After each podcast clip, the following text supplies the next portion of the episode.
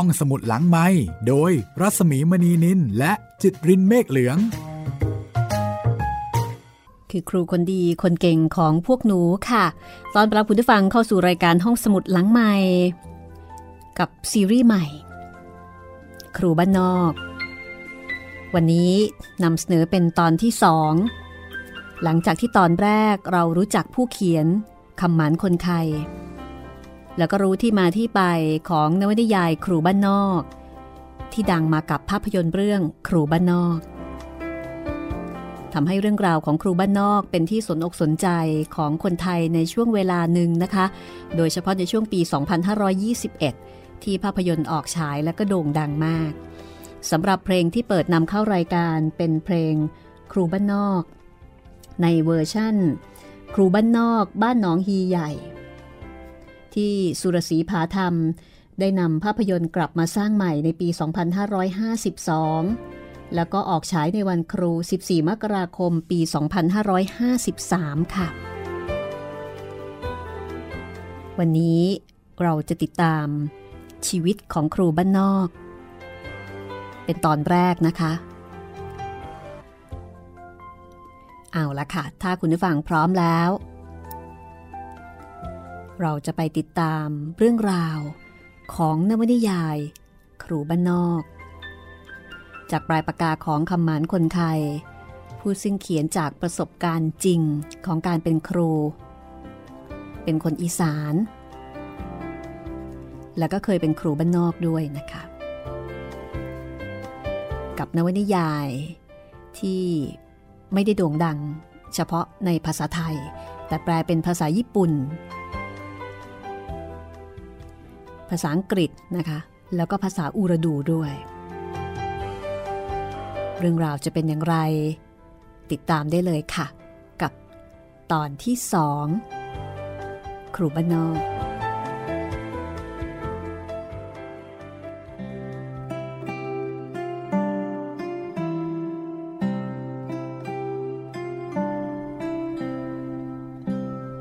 ในงานฉลองประกาศนียบัตร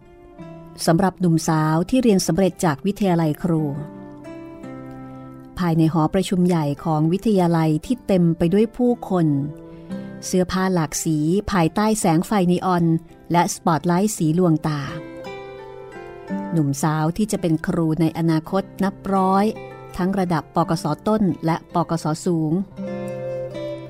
ต่างกำลังร่าเริงมีความสุขกับเครื่องดื่ม ของกิน เสียงเพลง กลิ่นน้ำหอม และกายสัมผัสที่เคลื่อนไหวไปตามลีลาจังหวะดนตรีที่คึกคักเร่งเร้าปิยะเป็นชายหนุ่มคนหนึ่งที่มาร่วมงาน เขาสำเร็จบกสสูง แล้วก็ตั้งใจแน่วแน่ที่จะออกไปทำงาน ในขณะที่เพื่อนๆ ต่างมุ่งหน้าสู่วิทยาลัยหรือมหาวิทยาลัย เพื่อที่จะเรียนให้จบปริญญา และได้รับเงินเดือนที่สูงขึ้น งานนี้ใครๆก็เรียกว่า เป็นงานฉลองประกาศนียบัตร แต่หนุ่มสาวส่วนใหญ่ ก็ไม่มีใครนำประกาศนียบัตรมาด้วย ทุกคนมาสนุก มาเต้นรำมาพรอดรัก ทุกคนมีความสุข กับงานนี้ ในขณะที่บางคนซึ่งรวมถึงปิยะด้วย เพียงแต่นั่งดูคนอื่นๆเขาสนุกกัน หลังจากที่ดูเพื่อนๆ เต้นรำกันจนตัวเองรู้สึกเบื่อ ปิยะก็ปลีกตัวออกจากห้องโถงของหอประชุมแห่งนั้น ไปรับลมเย็นๆที่สนาม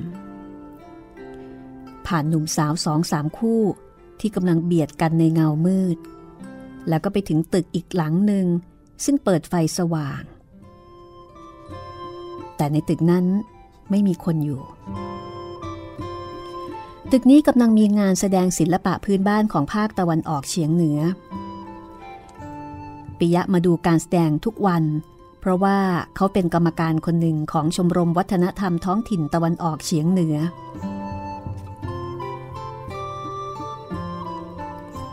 งานแสดงศิลปะพื้นบ้านภาคตะวันออกเฉียงเหนือครั้งนี้ทำให้ปิยะรู้สึกภูมิใจ เพราะว่าเขาเองก็มีส่วนร่วมทำให้งานนี้สำเร็จสมบูรณ์ ร่วมกับเพื่อนๆ แล้วก็อาจารย์หลายคน ชายหนุ่มภูมิใจ ในสิ่งที่เรียกว่าศิลปะวัฒนธรรมพื้นบ้านของอีสาน ไม่ว่าจะเป็นเครื่องจักสาร กระติบข้าว ข้องใสครุ ตะกร้า กระบุง กระด้ง รวมไปถึงเครื่องถักทอ อย่างเช่นหมอนขิด สิ้นมี ผ้าสรงไหม ผ้าขาวม้า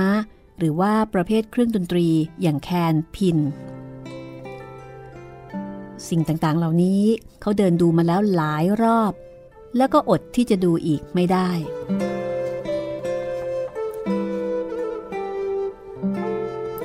ชายหนุ่ม ไปหยุดยืนอยู่เบื้องหน้าภาพถ่ายในกรอบขนาด 24 นิ้ว ที่แขวนอยู่ตรงกึ่งกลางผนังห้อง ด้านตรงข้ามกับประตูใหญ่ ในภาพนั้น หญิงวัยกลางคน นุ่งผ้าสิ้นหมี่ลายดำเก่าๆ ท่อนบนรัดด้วยผ้าขาวม้าผืนเดียวที่หน้าอก อุ้มลูกน้อย คาบเอวในวงแขนซ้ายบากขวามีหาบตะกร้าตาถีใบใหญ่ข้างหนึ่ง มองเห็นกระติบข้าวและครกกับสากโผล่ขึ้นมา อีกข้างหนึ่งมีสวิงตาทีในกรอบวงกลมห้อยคลุมที่หัวไม้คาน จากความโค้งของไม้คาน แสดงว่าในตะกร้าทั้งสองใบนั้นบรรจุของหนักๆเอาไว้ สีหน้าของหญิงคนนี้บ่งบอกชัดว่ากำลังรีบเร่งเดินทาง ดูมีท่าทีเหน็ดเหนื่อย มีเหงื่อโสมหน้า แต่ถึงกระนั้น ดวงตาสีดำทั้งคู่ ก็ฉายแววแห่งความอดทน เช่นเดียวกับหนูน้อยผู้เดินตามหลัง ที่มือข้างหนึ่งหิ้วข้องใส่ปลา บนบ่าก็แบกมัดคันเบ็ด ผอมพุงโร นุ่งกางเกงหูรูดเพียงตัวเดียว แต่มีสีหน้าที่ร่าเริง เบื้องหลังภาพนั้น เป็นทุ่งนาที่กว้างไกลลิบ มีต้นไม้ตายยืนต้นที่เรียกว่าไม้แก่นล่อน ชูลำต้นและกิ่งที่ไร้ใบ แทงขึ้นไปบนฟ้า ปิยะมองซึ้งเข้าไปในดวงตาของคนทั้งสองในภาพ ด้วยความรู้สึกหนักแน่นแล้วก็เคร่งครึม เขาปล่อยความคิดล่องลอยไปยังอีสานบ้านเกิด ถิ่นที่เขาจากมาหลายปี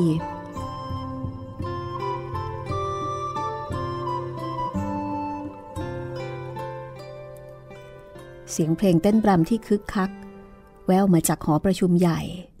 ค่อยๆเลือนหายไปจากความรู้สึกของเขา ในขณะเดียวกัน เสียงแผ่วเบาอ้อยส้อยของแคนและพิน ในทำนองช้าๆ และเศร้า ก็แววขึ้นในหู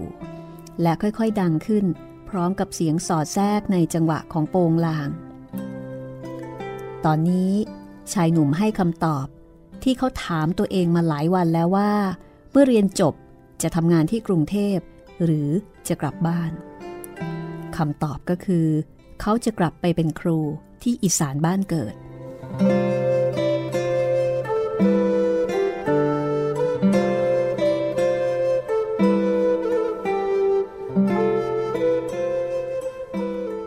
ปิยะกลับถึงวัดอันเป็นที่พักเมื่อเวลาประมาณสามทุ่ม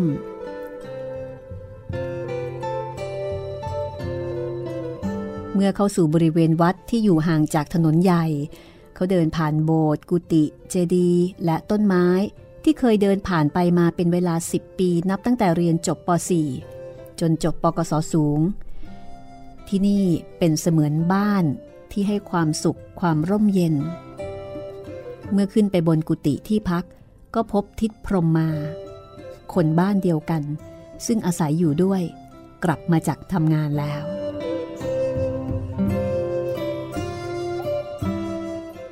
ทำไมกลับเร็วนักละ่ะ ไหนว่ามีงานกินเลี้ยง ทิดพรมมาถาม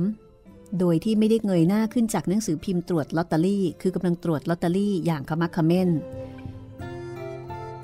ก็ไม่รู้จะอยู่ไปทำไม เต้นรำก็ไม่เป็น ถึงเต้นเป็น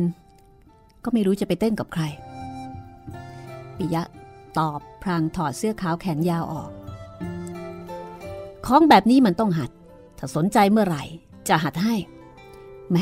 น่าเสียดายจริงๆผิดไปแค่ตัวเดียว ดูสิ ใบนี้เฉียดรางวัลที่ห้าไปตัวเดียวเท่านั้น ของเราเลขหกของเขาเลขเจ็ดนอกนั้นถูกหมดทุกตัว แล้วเป็นไงล่ะงวดนี้หมดไปเท่าไหร่ปิยะถามแล้วก็ดึงผ้าขาวม้ามาเปลี่ยนกางเกง เขารู้ดีว่าทิศพรมมา หลงไหลในการพนันมากโดยเฉพาะลอตเตอรี่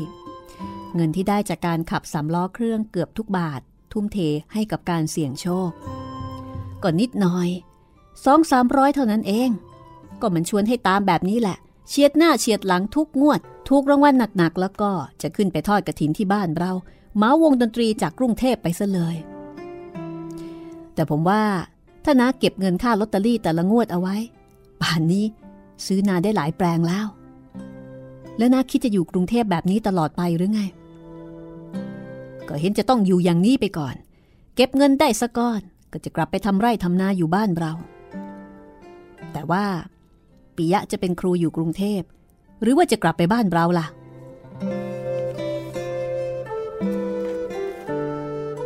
กลับบ้านปิยะตอบอย่างหนักแน่น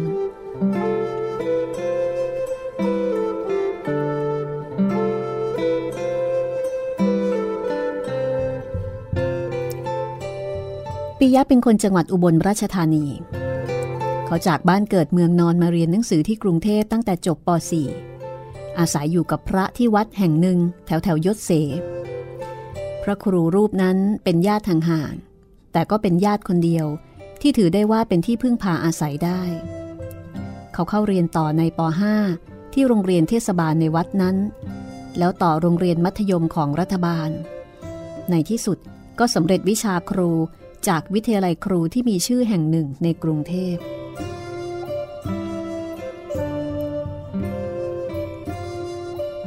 แต่ว่าชีวิตในกรุงก็ไม่ได้เปลี่ยนแปลงทำให้ปิยะกลายเป็นคนกรุงไปได้เลย คนในวัดนั้นมีแต่ชาวอีสาน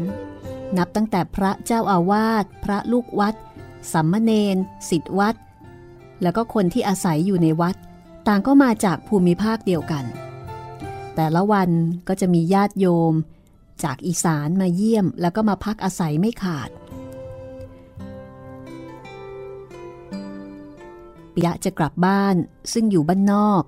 ห่างจากตัวจังหวัดไปกว่าร้อยกิโลเมตรประมาณปีละครั้ง เพื่อไปเยี่ยมญาติ ส่วนพ่อแม่ ล่วงลับไปตั้งแต่เขายังไม่จบป .4 ไรนาเรือนชานบ้านช่องก็ไม่เหลือไว้ให้ต้องห่วงใหญ่ แต่ถึงอย่างไร ปิยะก็ยังคงฝังใจในชีวิตเมื่อครั้งยังเป็นเด็ก ทุกสิ่งทุกอย่างยังคงอยู่ในความทรงจำชวนให้รำลึก ไม่ว่าจะเป็นทุ่งนาป่าละเมาะคกดอนห้วยน้อง ความแห้งแล้งและร้อนประอุในฤดูร้อน ความเขียวและอุดมสมบูรณ์ในฤดูฝน และความหนาวในฤดูหนาว ทุกครั้งที่ชายหนุ่มได้ยินเสียงหมอลำเสียงแคน ทุกครั้งที่ฝนตกฟ้าร้อง ปิยะก็จะคิดถึงบ้านเกิดเมืองนอน เช่นเดียวกับชาวอีสานลูกทุ่งทั้งหลาย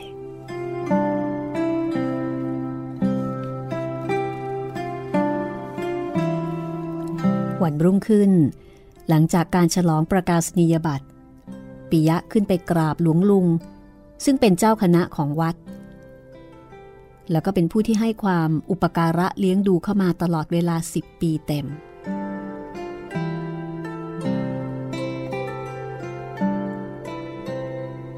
ว่าไงบักเคน เรียนจบแล้วใช่ไหม จะเรียนต่อหรือว่าจะทำงานล่ะ หลวงลุงถามโดยเรียกชื่อเดิมของชายหนุ่ม ผมจะไปเป็นครูที่อุบลครับ ก็ดีเหมือนกัน จะไปอยู่อุบล หรือว่าจะไปอยู่บ้าน บ้านหมายถึงบ้านเกิดในชนบท ส่วนคำว่าอุบล หมายถึงในตัวเมืองอุบล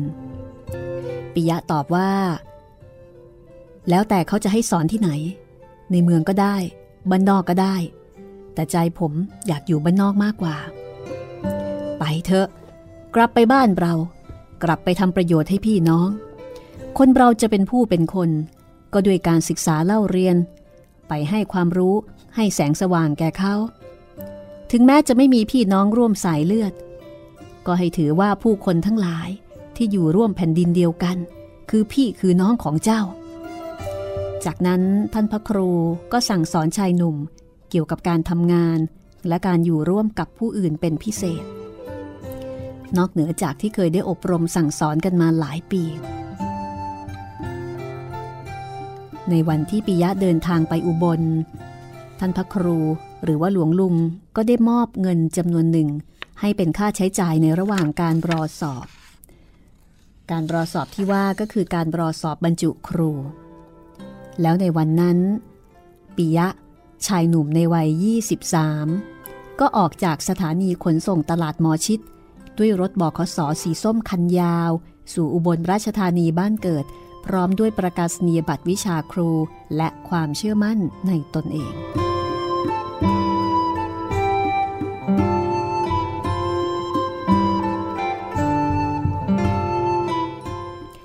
นี่คือ สภาพชีวิตของเมืองไทย ในช่วงก่อนปี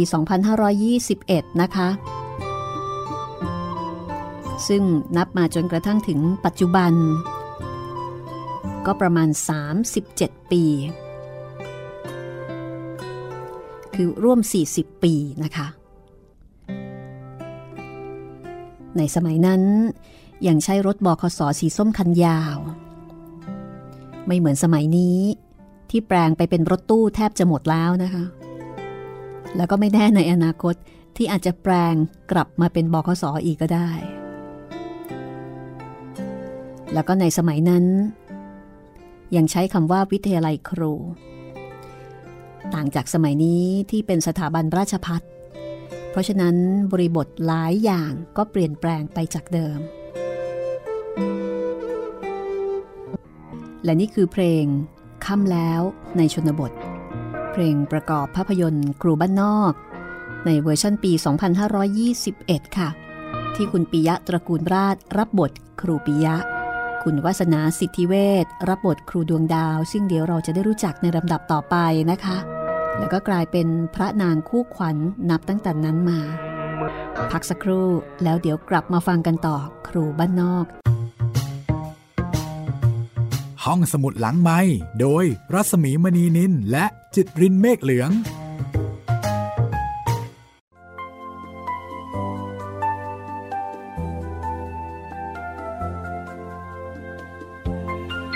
เข้าสู่ช่วงที่2นะคะของรายการห้องสมุดหลังไม้ในปี 2560 ที่เราเปลี่ยนโฉมมาเป็นวิทยุออนดีมานนะคะ ก็คือรอคุณอยู่ที่นี่ค่ะ เข้ามาฟังตอนไหนก็ได้ ตามสะดวกเลย แล้วก็จะมีตอนใหม่ ๆ ให้คุณได้ฟังสัปดาห์ละ 5 ตอน แล้วก็จะมีการอัปโหลดตอนใหม่ๆนะคะ ในช่วงเย็นของวันจันทร์ถึงวันศุกร์ค่ะ คุณผู้ฟังทำงานทำการเสร็จเรียบร้อย ก็มาคลิกฟังหรือว่ามาดาวน์โหลดฟังได้เจอกันที่นี่ที่เดิมนะคะ www.thaipbsradio.com ค่ะ ดิฉันรัศมีมณีนินก็ยังคงทำหน้าที่ เป็นบรรรักษ์แล้วก็ดูแลห้องสมุดแห่งนี้ ให้คุณได้ฟังเรื่องราวดีๆ จากหนังสือน่าสนใจเช่นเคยค่ะ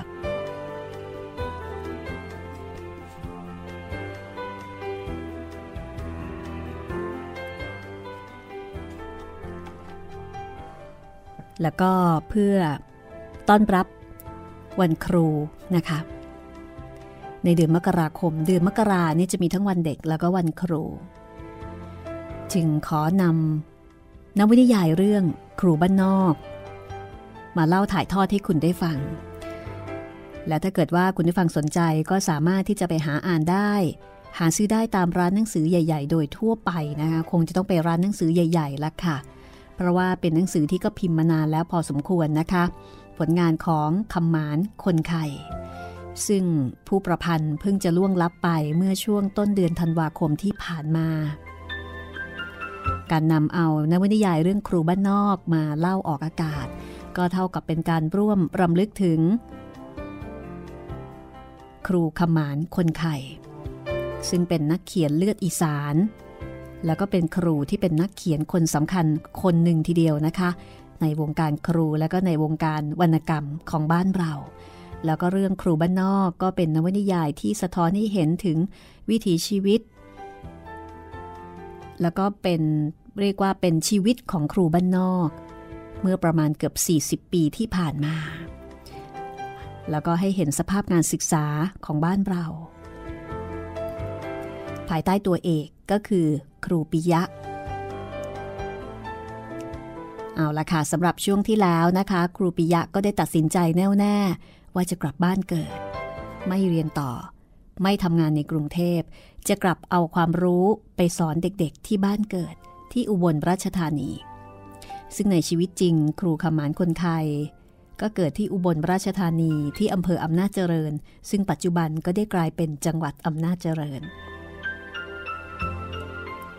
เรื่องราวจะเป็นอย่างไรต่อไปนะคะ ติดตามได้ในช่วงที่ 2 ครูบ้านนอกค่ะ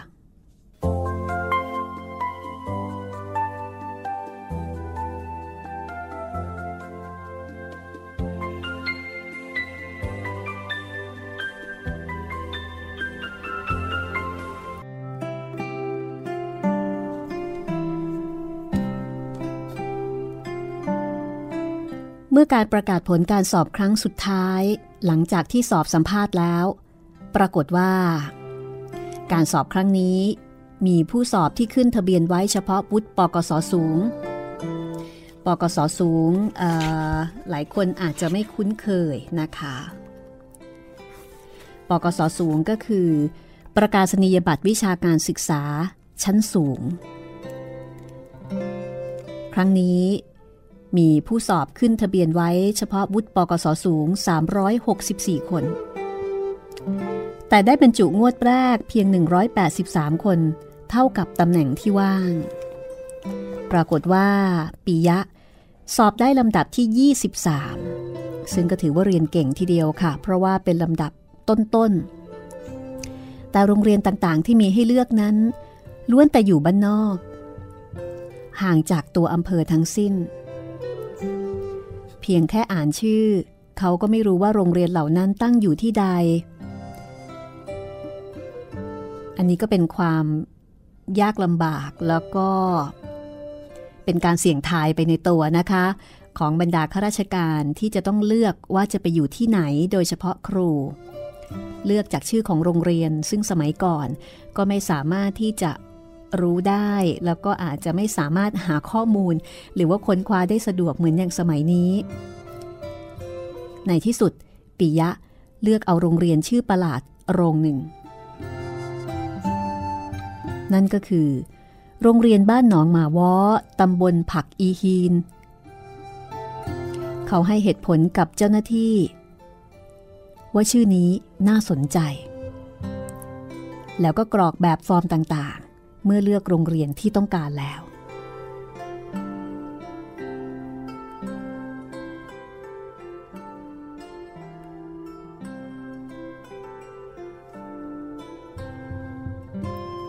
วันที่ 27 มารับหนังสือส่งตัวไปอำเภอ เจ้าหน้าที่ประกาศผ่านเครื่องขยายเสียงที่หอประชุมสภาจังหวัด ในวันที่ผู้สอบได้ไปเลือกโรงเรียน และให้ข้อมูลเพิ่มว่าจะออกหนังสือให้อำเภอละฉบับ คนที่สอบได้ทุกคนที่บรรจุไปอำเภอเดียวกัน จะต้องไปรายงานตัวที่อำเภอพร้อมกัน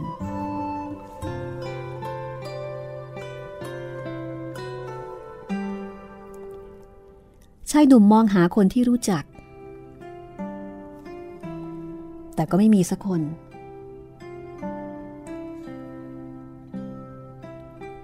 หลังจากเลือกโรงเรียนแล้ว เขาก็เดินมาอ่านรายชื่อผู้สอบได้ที่ขึ้นทะเบียนไว้ ไม่มีใครสักคนที่เขาเคยได้ยินชื่อและรู้จักมาก่อน รู้แต่เพียงว่าพวกปกสต้นที่ขึ้นทะเบียนไว้ มีถึง 1,056 คน และได้บรรจุงวดแรกเพียง 347 คนเท่านั้นปกสต้นก็คือประกาศนียบัตรวิชาการศึกษาชั้นต้น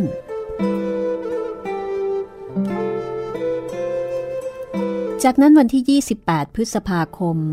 ครูบรรจุใหม่ที่ไปอำเภอเดียวกับปิยะรวม 30 คน ก็ไปนัดพบเจอกันที่หอประชุมอำเภอตอนเวลา 10 นาฬิกา ในจำนวนนี้เป็นครูปริญญาตรี กศบหนึ่งคน ชื่ออาจารย์เอกชัย บรรจุที่โรงเรียนประถมศึกษาที่ใหญ่ที่สุดในอำเภอนั้น คือโรงเรียนที่อยู่ข้างที่ว่าการอำเภอนั่นเอง อันนี้ก็ถือว่าได้ที่ดี เพราะว่าไม่ลำบากอยู่ในอำเภอ 12 คนเป็นปกสสูง นอกนั้นเป็นปกสต้น นอกจากอาจารย์เอกชัยแล้ว ทุกคนรวมทั้งปิยะต่างก็แยกย้ายกันไปโรงเรียนต่างๆ ซึ่งอยู่ห่างไกลจากตัวอำเภอ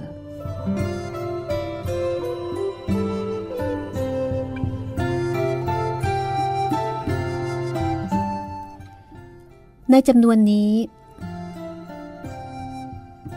ซึ่งประกอบด้วย 16 หนุ่มที่มารายงานตัว มีทั้งประเภทเรียบร้อย เหมือนพระศึกใหม่ กับประเภทนุ่งกางเกงยีนผมยาวตามสมัยนิยมของยุคนั้น สำหรับครูสาวทั้ง 14 คน ก็มีทั้งที่นุ่งกระโปรงดำเสื้อขาวอย่างนักเรียนฝึกสอน และที่แต่งเป็นชุดสวยงามตามสมัย แต่มีอยู่คนหนึ่ง หน้าตาสวย ปากคอจมูกคิ้วได้ส่วน จัดว่าสวยกว่าใครในรุ่นนั้น เธอนุ่งชุดเสื้อกระโปรงติดกัน ผ้าเนื้อดีสีขาวดอกฟ้า หรือสีฟ้าดอกขาว สวมรองเท้าส้นสูง นั่งแถวหน้า โดยมีอาจารย์เอกชัยประกบมาตั้งแต่ท่ารถเมย์ที่จังหวัด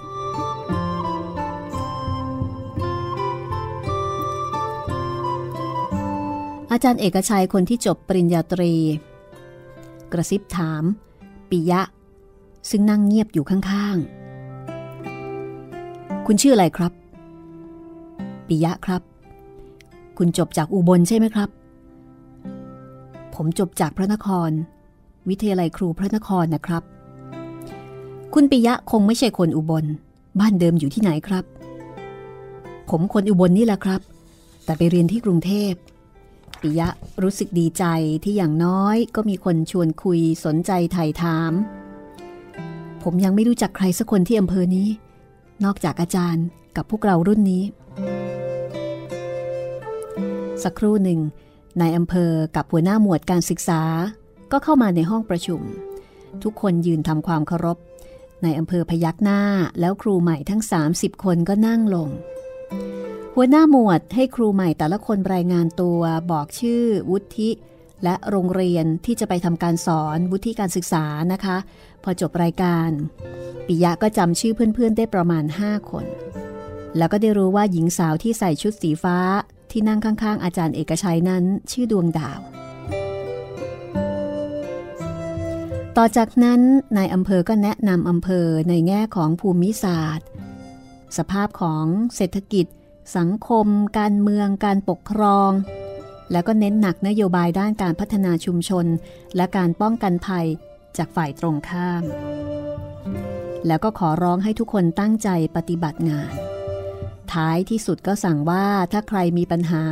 ก็ให้รายงานอำเภอได้ทุกเมื่อ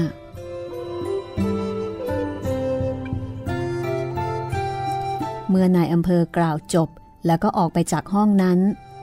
โดยมีหัวหน้าหมวดการศึกษาตามไปส่ง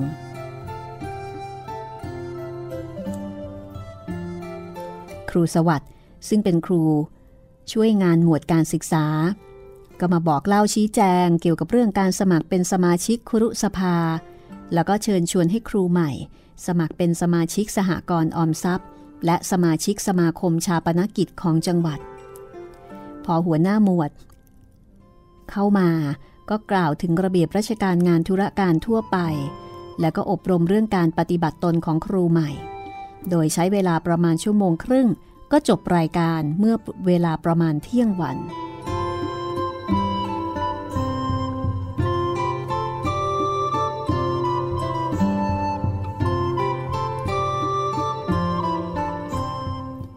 ครูใหญ่กลุ่มหนึ่งซึ่งมีอาจารย์เอกชัย ดวงดาว ปิยะ ประสิทธิ์ และบุญจันทร์ ทั้งหมดไปกินข้าวกลางวันที่ร้านอาหารหน้าอำเภอ ชายดุ่มสังเกตว่าอาจารย์เอกชัยดูเหมือนกับพยายามที่จะตีสนิทกับดวงดาว เริ่มตั้งแต่ชวนไปกินข้าว แต่หญิงสาวก็ก็ไม่ปฏิเสธ อย่างไรก็ตามอาจารย์เอกชัยก็ชวนพักพวกอื่นๆ ไปด้วยกัน อาจารย์เอกชัยชวนปิยะคุยต่อว่า คุณปิยะคงไปอยู่กรุงเทพหลายปีละสิ ไปอยู่หลายปีครับ ผมไปอยู่กับพระเป็นเด็กวัด บ้านผมก็อยู่อำเภออำนาจ เป็นลูกบ้านนอกเต็มตัว ไม่ใช่คนกรุงคนเมืองที่ไหนหรอกครับ คุณปิยะเลือกโรงเรียนไหนคะ ดวงดาวเอ่ยถาม บ้านหนองหมาวอตำบลผักอีฮีน อยู่ทางไหนก็ยังไม่รู้เลย ผมเห็นชื่อแปลกดีก็เลยเลือกเอา อ๋อ หนูรู้จักค่ะ เคยไปเสียด้วย เพราะว่าคุณลุงเป็นครูใหญ่อยู่ที่นั่น ดวงดาว ยื่นมือขอขวดน้ำส้มพริกดอง อาจารย์เอกชัยรีบส่งและทำท่าจะตักให้ แต่หญิงสาวปฏิเสธ ไปทางใต้ของอำเภอสัก 20 กิโล ของหนูแย่กว่านั้นค่ะเข้าไปเกือบติดชายแดนแน่คุณปิยะน่าจะเปลี่ยนกับหนูนะคะ ผมอยู่ที่ไหนก็ได้ ขอให้มีโรงเรียนสอนก็แล้วกัน ชายหนุ่มกล่าวอย่างจริงใจ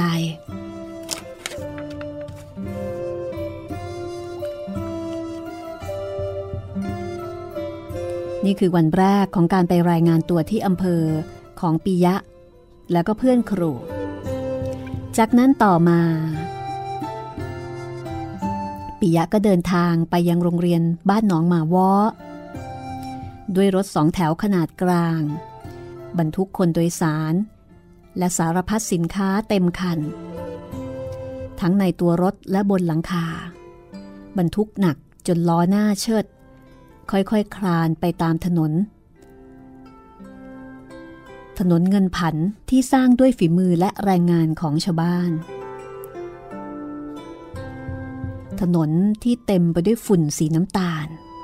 ที่ไล่ตามหลังรถคันนั้น เมื่อเข้าใกล้หมู่บ้าน เด็กๆ วิ่งเล่นเจี๊ยวจ้าวอยู่ข้างทางก็วิ่งตามรถ เด็กสองคนกำลังเดินด้วยไม้ขาโถกเทก พยายามแข่งความเร็วกันกับรถ ที่ค่อยๆ คลานตามหลังฝูงบัว ที่เดินแบบแถวหน้ากระดานเต็มทางอย่างไม่ใยดีต่อเสียงแตรรถคนขับ กดสั้นยาวสลับกันด้วยความมันในอารมณ์ รถจอดที่ลานกว้างกลางหมู่บ้าน คนโดยสารทยอยลงมา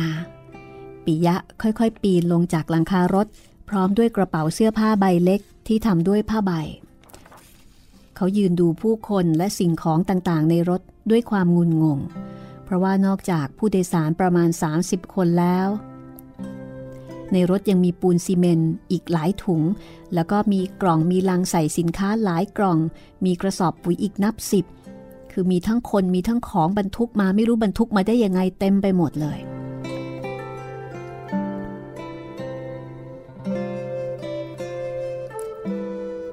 พวกเราทั้งหมดที่มานี่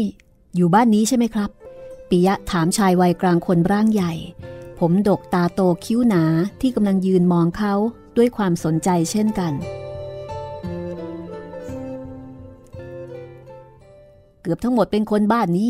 นอกนั้นเป็นคนบ้านอื่น คุณคงไม่เคยมาที่นี่ละสิ ชายคนนั้น มองหน้าปิยะแทบไม่กระพริบตา แล้วก็อธิบายว่าการที่ทุกคนมาขึ้นรถแล้วก็ลงรถที่นี่ เพราะว่าจากนี้ไป ไม่มีทางรถอีกแล้ว เพราะฉะนั้นก็ต้องมาลงที่นี่ แล้วถ้าเป็นหมู่บ้านอื่นก็ต้องเดินต่อไป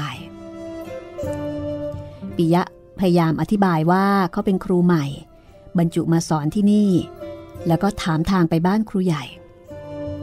สมัยนั้นพอมาถึงก็ต้องไปบ้านครูใหญ่ก่อน ตามผมมา ชายคนนั้นพูดห้วนห้วน แล้วก็เดินไปโดยที่ไม่มองปิยะหรือว่าไม่สนใจใครเลย หลายคนที่อยู่บริเวณนั้น และได้ยินเสียงสนทนาเมื่อสักครู่ก็เริ่มมีการซุบซิบกัน มองตามคนทั้งสองที่เดินห่างออกไป ผ่านกลุ่มเด็กๆ ฝูงเป็ด คนแบกฟืน และขบวนหญิงหาบน้ำลุงแก่ๆคนหนึ่งที่กำลังจักตอกอยู่นอกชานพูดกับป้าที่ที่กำลังง่วนอยู่กับการให้อาหารตัวไหมในกระด้งว่า จ้างเคนพาใครมาวะ ท่าทางเหมือนพวกนักศึกษาที่มาบ้านเราเมื่อปีกลายนี้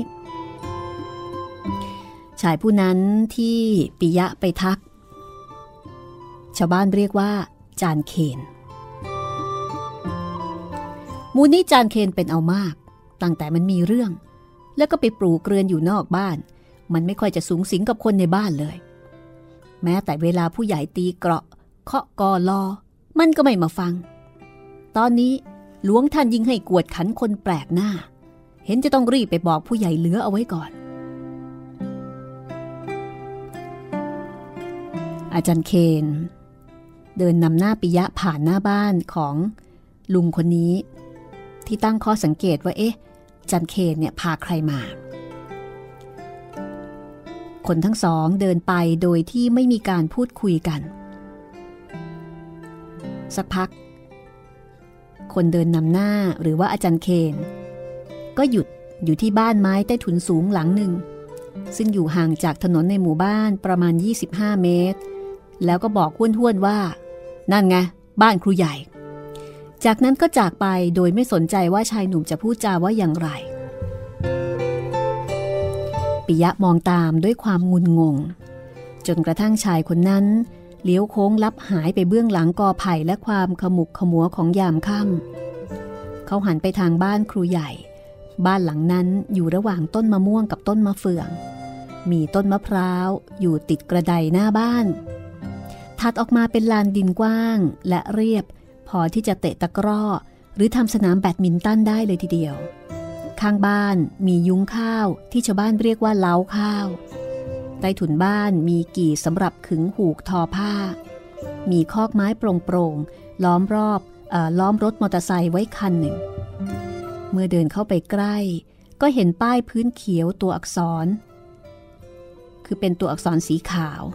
ติดเอาไว้ที่ต้นเสาหน้าบ้านตรงระดับคานปูพื้น มีใจความว่าคำเมาแก้วใส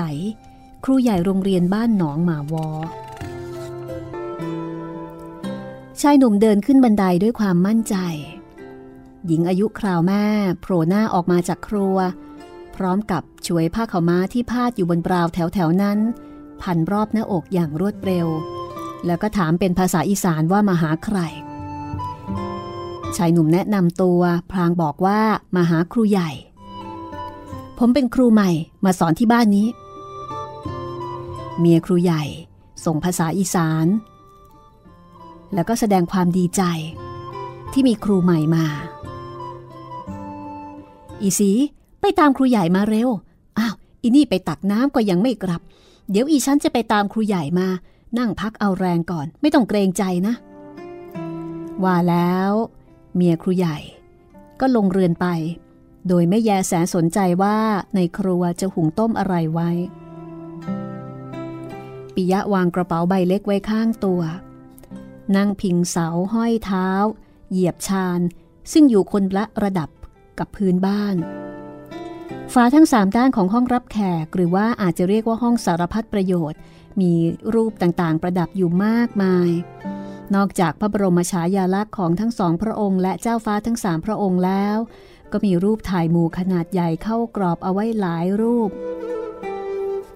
ส่วนมากเป็นรูปถ่ายเก่าๆ เก่าจนตัวอักษรที่บอกรายชื่อผู้คนในภาพลบเลือนไป สามารถบอกได้ว่า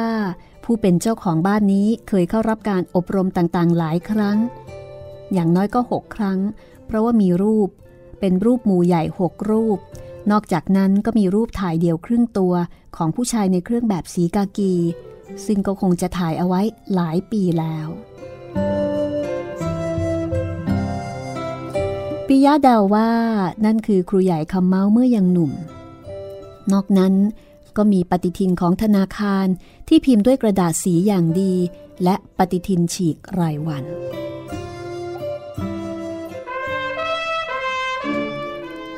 ความสะอาดของบ้านอยู่ในเกณฑ์ดี ไม่มีอยากย่ายใยแมงมุม แต่มีฝุ่นเกาะอยู่ตามพื้นบ้าน พอมองเห็นปลายนอกชานด้านหนึ่ง เป็นราวตากผ้าทำด้วยไม้ไผ่ลำเล็กๆ ใต้ราวนั้นมีกระบะทำด้วยครุเก่าๆสองใบ ปลูกต้นหอมไว้กระบะละสองสามก่อ ติดกับกระบะทั้งสอง เป็นโอ่งใส่น้ำดื่มสองใบ ตั้งอยู่บนร้านที่ทำเป็นยกพื้นขึ้น พอยืนตักกินได้ ที่ปากโอ่งมีกระบวยทำด้วยกะลามะพร้าววางพาดอยู่ใบละอัน ที่ร้านใส่โอ่งน้ำดื่ม มีหลังคามุงด้วยกระเบื้องไม้แผ่นยาวขนาดศอก นี่เป็นสภาพบ้านของครูใหญ่ และจากที่ปิยะนั่งอยู่ มองเข้าไปเห็นประตูสองบานปิดอยู่ แสดงว่าข้างในมีสองห้องบ้านทั้งหลัง มุงสังกะสี พื้นและฝาไม้ตะเคียนสีน้ำตาลสุกปรั่ง ไม่มีฝ้าเพดานจากคือตรงกลาง มีขอเหล็กห้อยลงมาสำหรับแขวนตะเกียงเจ้าพายุ เท่าที่มองเห็นไม่ปรากฏว่ามีโต๊ะหรือว่าเก้าอี้เลย อย่างไรก็ตามปิยะรู้ว่าบ้านหลังนี้ถือเป็นบ้านที่ดีที่สุดในหมู่บ้าน ซึ่งในหมู่บ้านหนึ่งหนึ่งจะมีบ้านดีๆ อย่างนี้ สักสองสามหลังเท่านั้น เว้นแต่ในหมู่บ้านใหญ่ ๆ ที่อาจจะมีคนฐานะดีๆ ซึ่งก็ไม่ค่อยมีมากนักชีวิตของครูปิยะจะเป็นอย่างไรต่อไปนะคะ นี่คือจุดเริ่มต้นของการเป็นครูบ้านนอก และนี่ก็คือบ้านของครูใหญ่ ครูคำเมาบ้านหนองหมาวอติดตามตอนต่อไปของครูบ้านนอกค่ะ กับห้องสมุดหลังใหม่ สวัสดีค่ะ ห้องสมุดหลังไม้โดยรัสมีมณีนินและจิตรินเมฆเหลือง